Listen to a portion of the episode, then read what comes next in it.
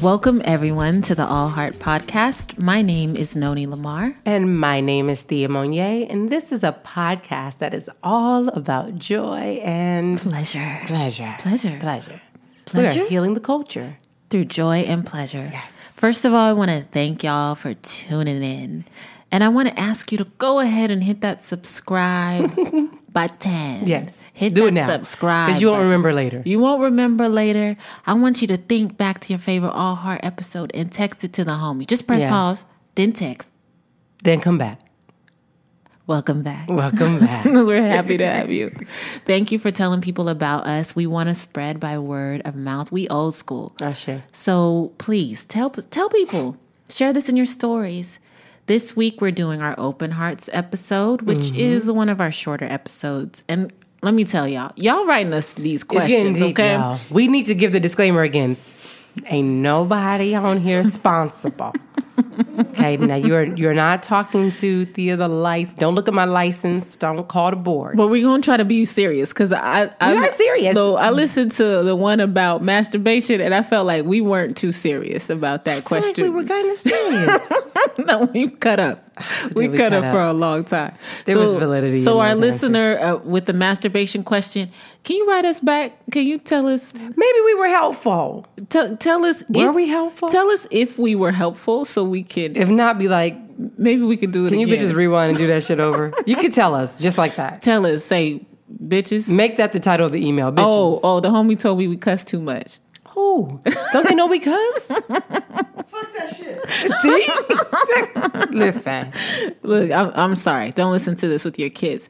So, earphones. Ear, earphones are a good thing. This is a great thing. This question is from one of our listeners. Thank you. First of all, we really genuinely want to say thank you for sharing your questions with us.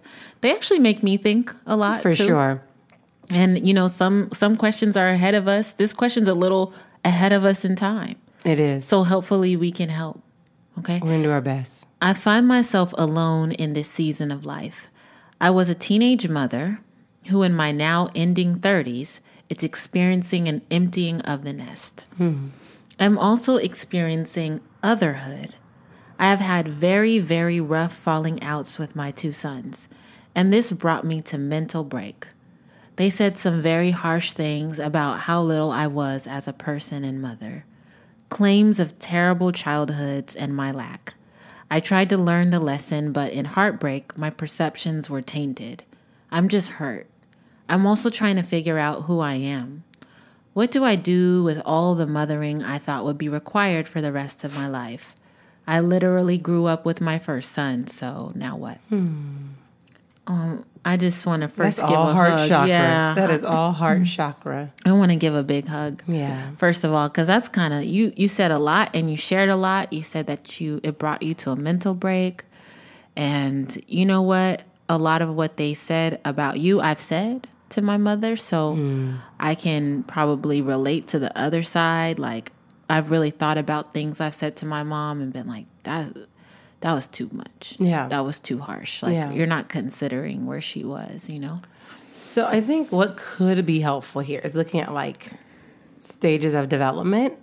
And it's interesting that when parents are becoming empty nesters, it's the same time around that their children are like really coming into adulthood. So they're both very undefined, a mm-hmm. time to define, mm-hmm. redefined spaces, right? Right.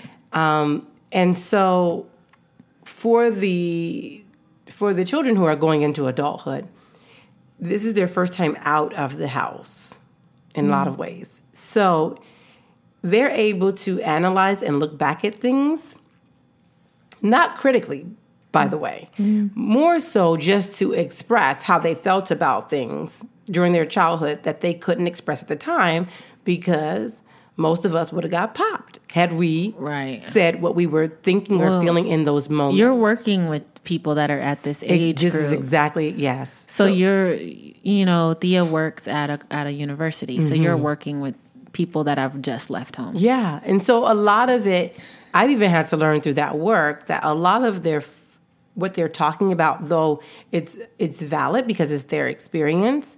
It's the first venting of that. It's the first free space to discuss how this made them feel, right?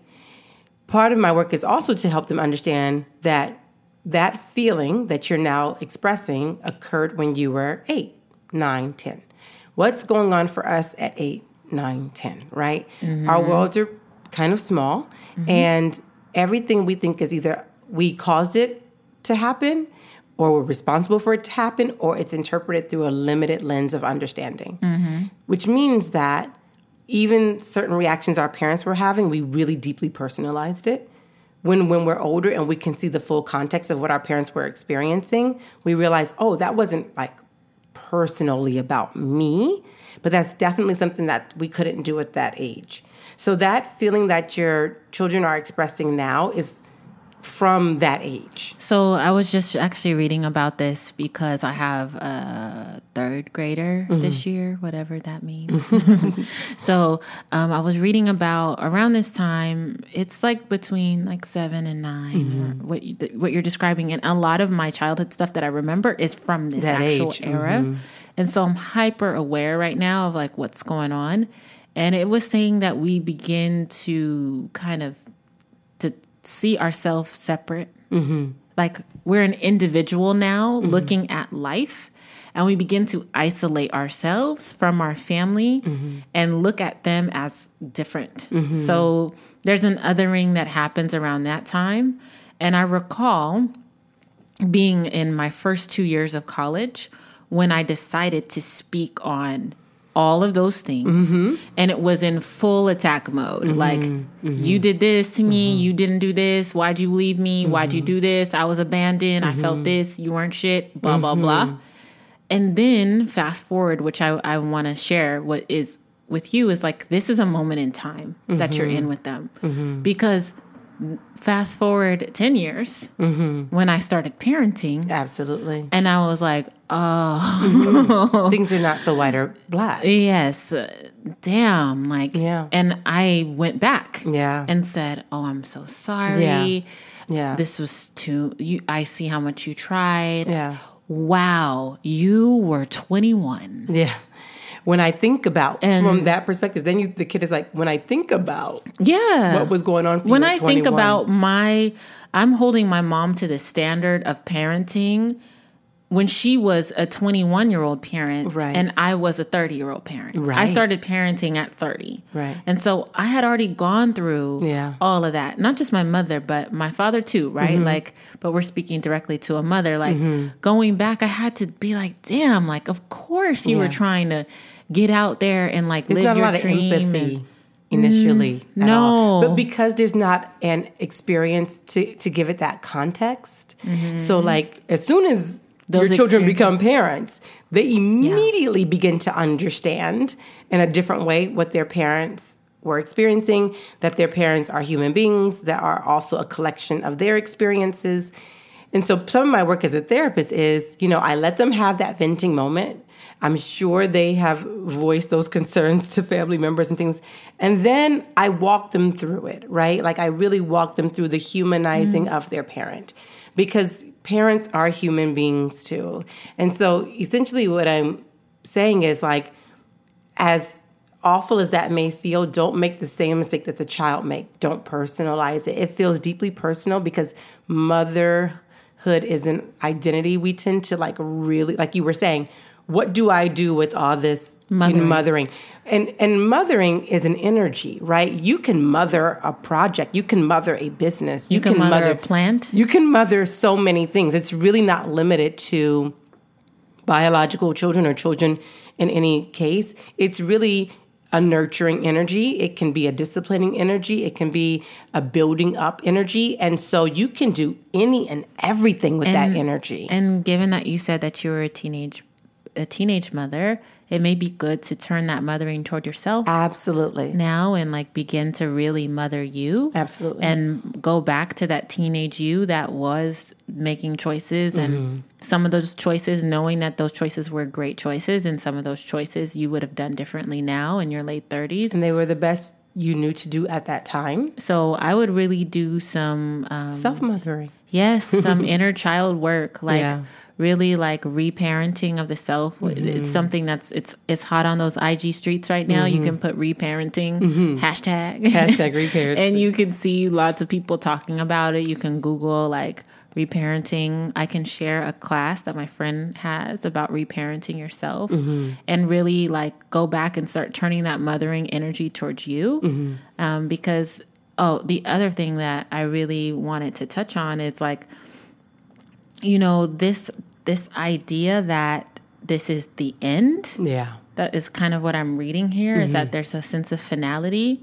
And one thing I think that I saw my mother do, which is she held space for my comeback. Mm-hmm. You know, and in her way, as a Christian woman, she held that through prayer. Mm-hmm. And she, but there's so many ways that you can hold that space. You know, like she prayed, she just continued to pray for me. She continued to pray for for my health, my wellness, my happiness Yeah. and she began to pray for our relationship and that our relationship would be mended and our relationship would be whole and our relationship would be healed. Yeah. Like we're still on that journey always. It's not Yeah. going to ever be or else we're gone, right? Yeah. Like it's not going to ever be complete. And part of the reality of parenting is we we mess up. Like I've accepted it. I, I always say I've said this before. I told my kids I'll pay for your first six sessions. Yeah, I already know they're gonna talk shit about me. I mean, I sit there and listen to people talk shit about their parents all the time, and but it's because they're so idealistic. But you know, at so, that point, so accepting that there is no perfection. No, that there not That some of the stuff they're saying could be valid, no matter how they're saying it, and that's not something to to, to shame yourself about. That's to be like, you know what? Hey, I did the best I could with what I what I know now is different, and I can own that. And some of the stuff I'm not gonna own because y'all have no context for what this looks like. It's Yeah. if you look at it and like it, I know this sounds, you know, difficult, but it's possible to like not take it personal, look at it and say, okay, some of this was valid given where I was at the time, and I can see where I, I improved upon that or I could have improved upon that. But I'm not gonna sit here. Y'all is matter of fact, y'all are here to tell me about my bad parenting because of what I did to get you here. and then, so I think that that we're, one we're talking about forgiveness. Yeah. and we've talked a lot about that. We'll continue to like really share more about forgiveness. That may be a good episode to listen back and like really think about self forgiveness. But I also just want to acknowledge your loneliness, like yes, that part. when we talk about empty. That was our first episode too. Yeah, and and there's a reason why we we chose loneliness as our first episode and forgiveness as our third episode. Mm-hmm. Um, we all feel these feelings. Yeah. this feeling of isolation, otherness, loneliness, Yeah. empty nest. Like I think about that a lot, even in this season of parenting where. I'm parenting very small people. Mm-hmm. I think a lot about what will it be like to not have this, you know, Mm-hmm. and like how will that feel? Like they they fill me up with so much. Yeah. And so I think even just acknowledging that and like Yeah. acknowledging your aloneness and acknowledging your loneliness and figuring out what you want to do about Yeah. that. Like I just say I think sometimes just naming it like Yeah, this feels like sure. a very lonely feeling. Yeah. And I know And isolated, like and, and rejected. isolated and rejected and you know I just want to say like Yeah. I'm telling you you know what's the Ho'oponopono prayer you know that prayer like I'm sorry forgive me Yeah. like I'm sorry, please forgive me. Something I love you. Yeah yeah. we got to put that in the in Yeah. the show notes because that that's something I just wanted to say to you like I want to say I'm sorry to you because Yeah. if we're all one thing right Yeah. I've been in your it. I've been in your son's shoes and I've said those Hmm. those kind of ugly things and like I've taken out my pain on my mom and Mm-hmm. all I know is that was my pain body. And sometimes uh, people take out their pain on the person they feel safest with, and it's totally unfair. But it, it's, it's very it's, it's very much a reality, and you should also know. Like, okay, that's the stage of development they're in, but the stage of development you're in is the stage where most people find out their like their biggest purpose, which mothering may be an aspect of that, but it's this is the stage of life when people really get very clear about what you're here to do to contribute to the world. Yeah. And so it's actually a really exciting time for you to be exploring um, and to think about the rest of what you are because you you Yeah. did come to this universe to be multiple things but definitely to leave your your ding in the universe and so it's a very exciting time and i'm gonna tell you you you sad now but most of my empty nesters i know like i give it about a year year and a half and you got to schedule an appointment. Like you they were like i'm not quite available. You're gonna have to let me know in advance. I got a cruise. There there is some freedom in there. there is quite a bit of freedom. But acknowledging that you feel you feel that aloneness and Yeah. you feel that feeling of like what am i doing? Where Mm-hmm. am i going? And it, it's really helpful to like really tap into community Yeah. with that and There's like opportunity, yeah. Mm-hmm. friendship and like other family members to really discover Connection. and connect and figure out what that is for you so we just wish you the best We're sending you a huge all heart hug. yeah we wish you the best it's a it's a tough spot Oh, but just wait. what goes that it'll be back. It'll come back around. yeah No, and he's like, yeah. yeah they're gonna come back around and if and and honestly if they don't like to sit in the wisdom of of like that's a part of their path too you know Yes. like it's really about you having that self-acceptance that self-forgiveness Yeah. being super honest because that was always a thing with my mom is like really acknowledge what it really was don't pretend that it's something that it's not Mm-hmm. Yeah. so really sit and, and think about what you did what you didn't do There's a quote that um, Gandhi, I got from Gandhi. I was reading his, um, like a, I don't know, it was an autobiography or something like that. But it, he said, it was talking about the, the British when they were taking over India. And he was trying to prepare people for their nonviolent um, protest and approach to dealing with the British. And he said, if someone brings you like a charge, your first job is to examine it for truth. And then, um, if something is unjust, you definitely, it's your job to let them know this is not mine. Mm. But if something is accurate, and then it's your job to look at that and repair it. So when something first comes and it's really triggering, there's some mixture of these two things there. right There's a mixture of like, oh, there's a little truth to this, but there's also like some of other people's shit in here. right But Gandhi's saying you- best for you to sit with both Yeah. and evaluate it for which is which. And then the part you're comfortable owning that's accurate, great. The part that is not about you, it's about maybe someone else's perception, you give that right back. Love that. Thank you. Thank you for asking. Thank you for listening. We'll go ahead and send any of your questions to allheartpodcast at gmail.com and we're or DM us because we getting them. We getting them DMs. DMing us is great. We love the DMs. So slide in the DMs, All Heart Podcast on Instagram, or email us. We're happy to talk with you. Thank you for trusting us. Much love.